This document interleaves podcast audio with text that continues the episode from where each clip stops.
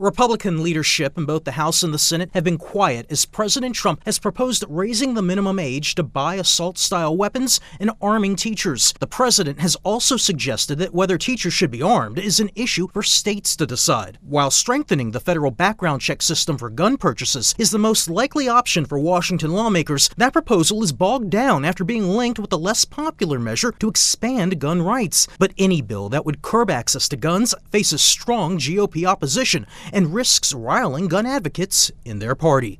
Matt Small, Washington.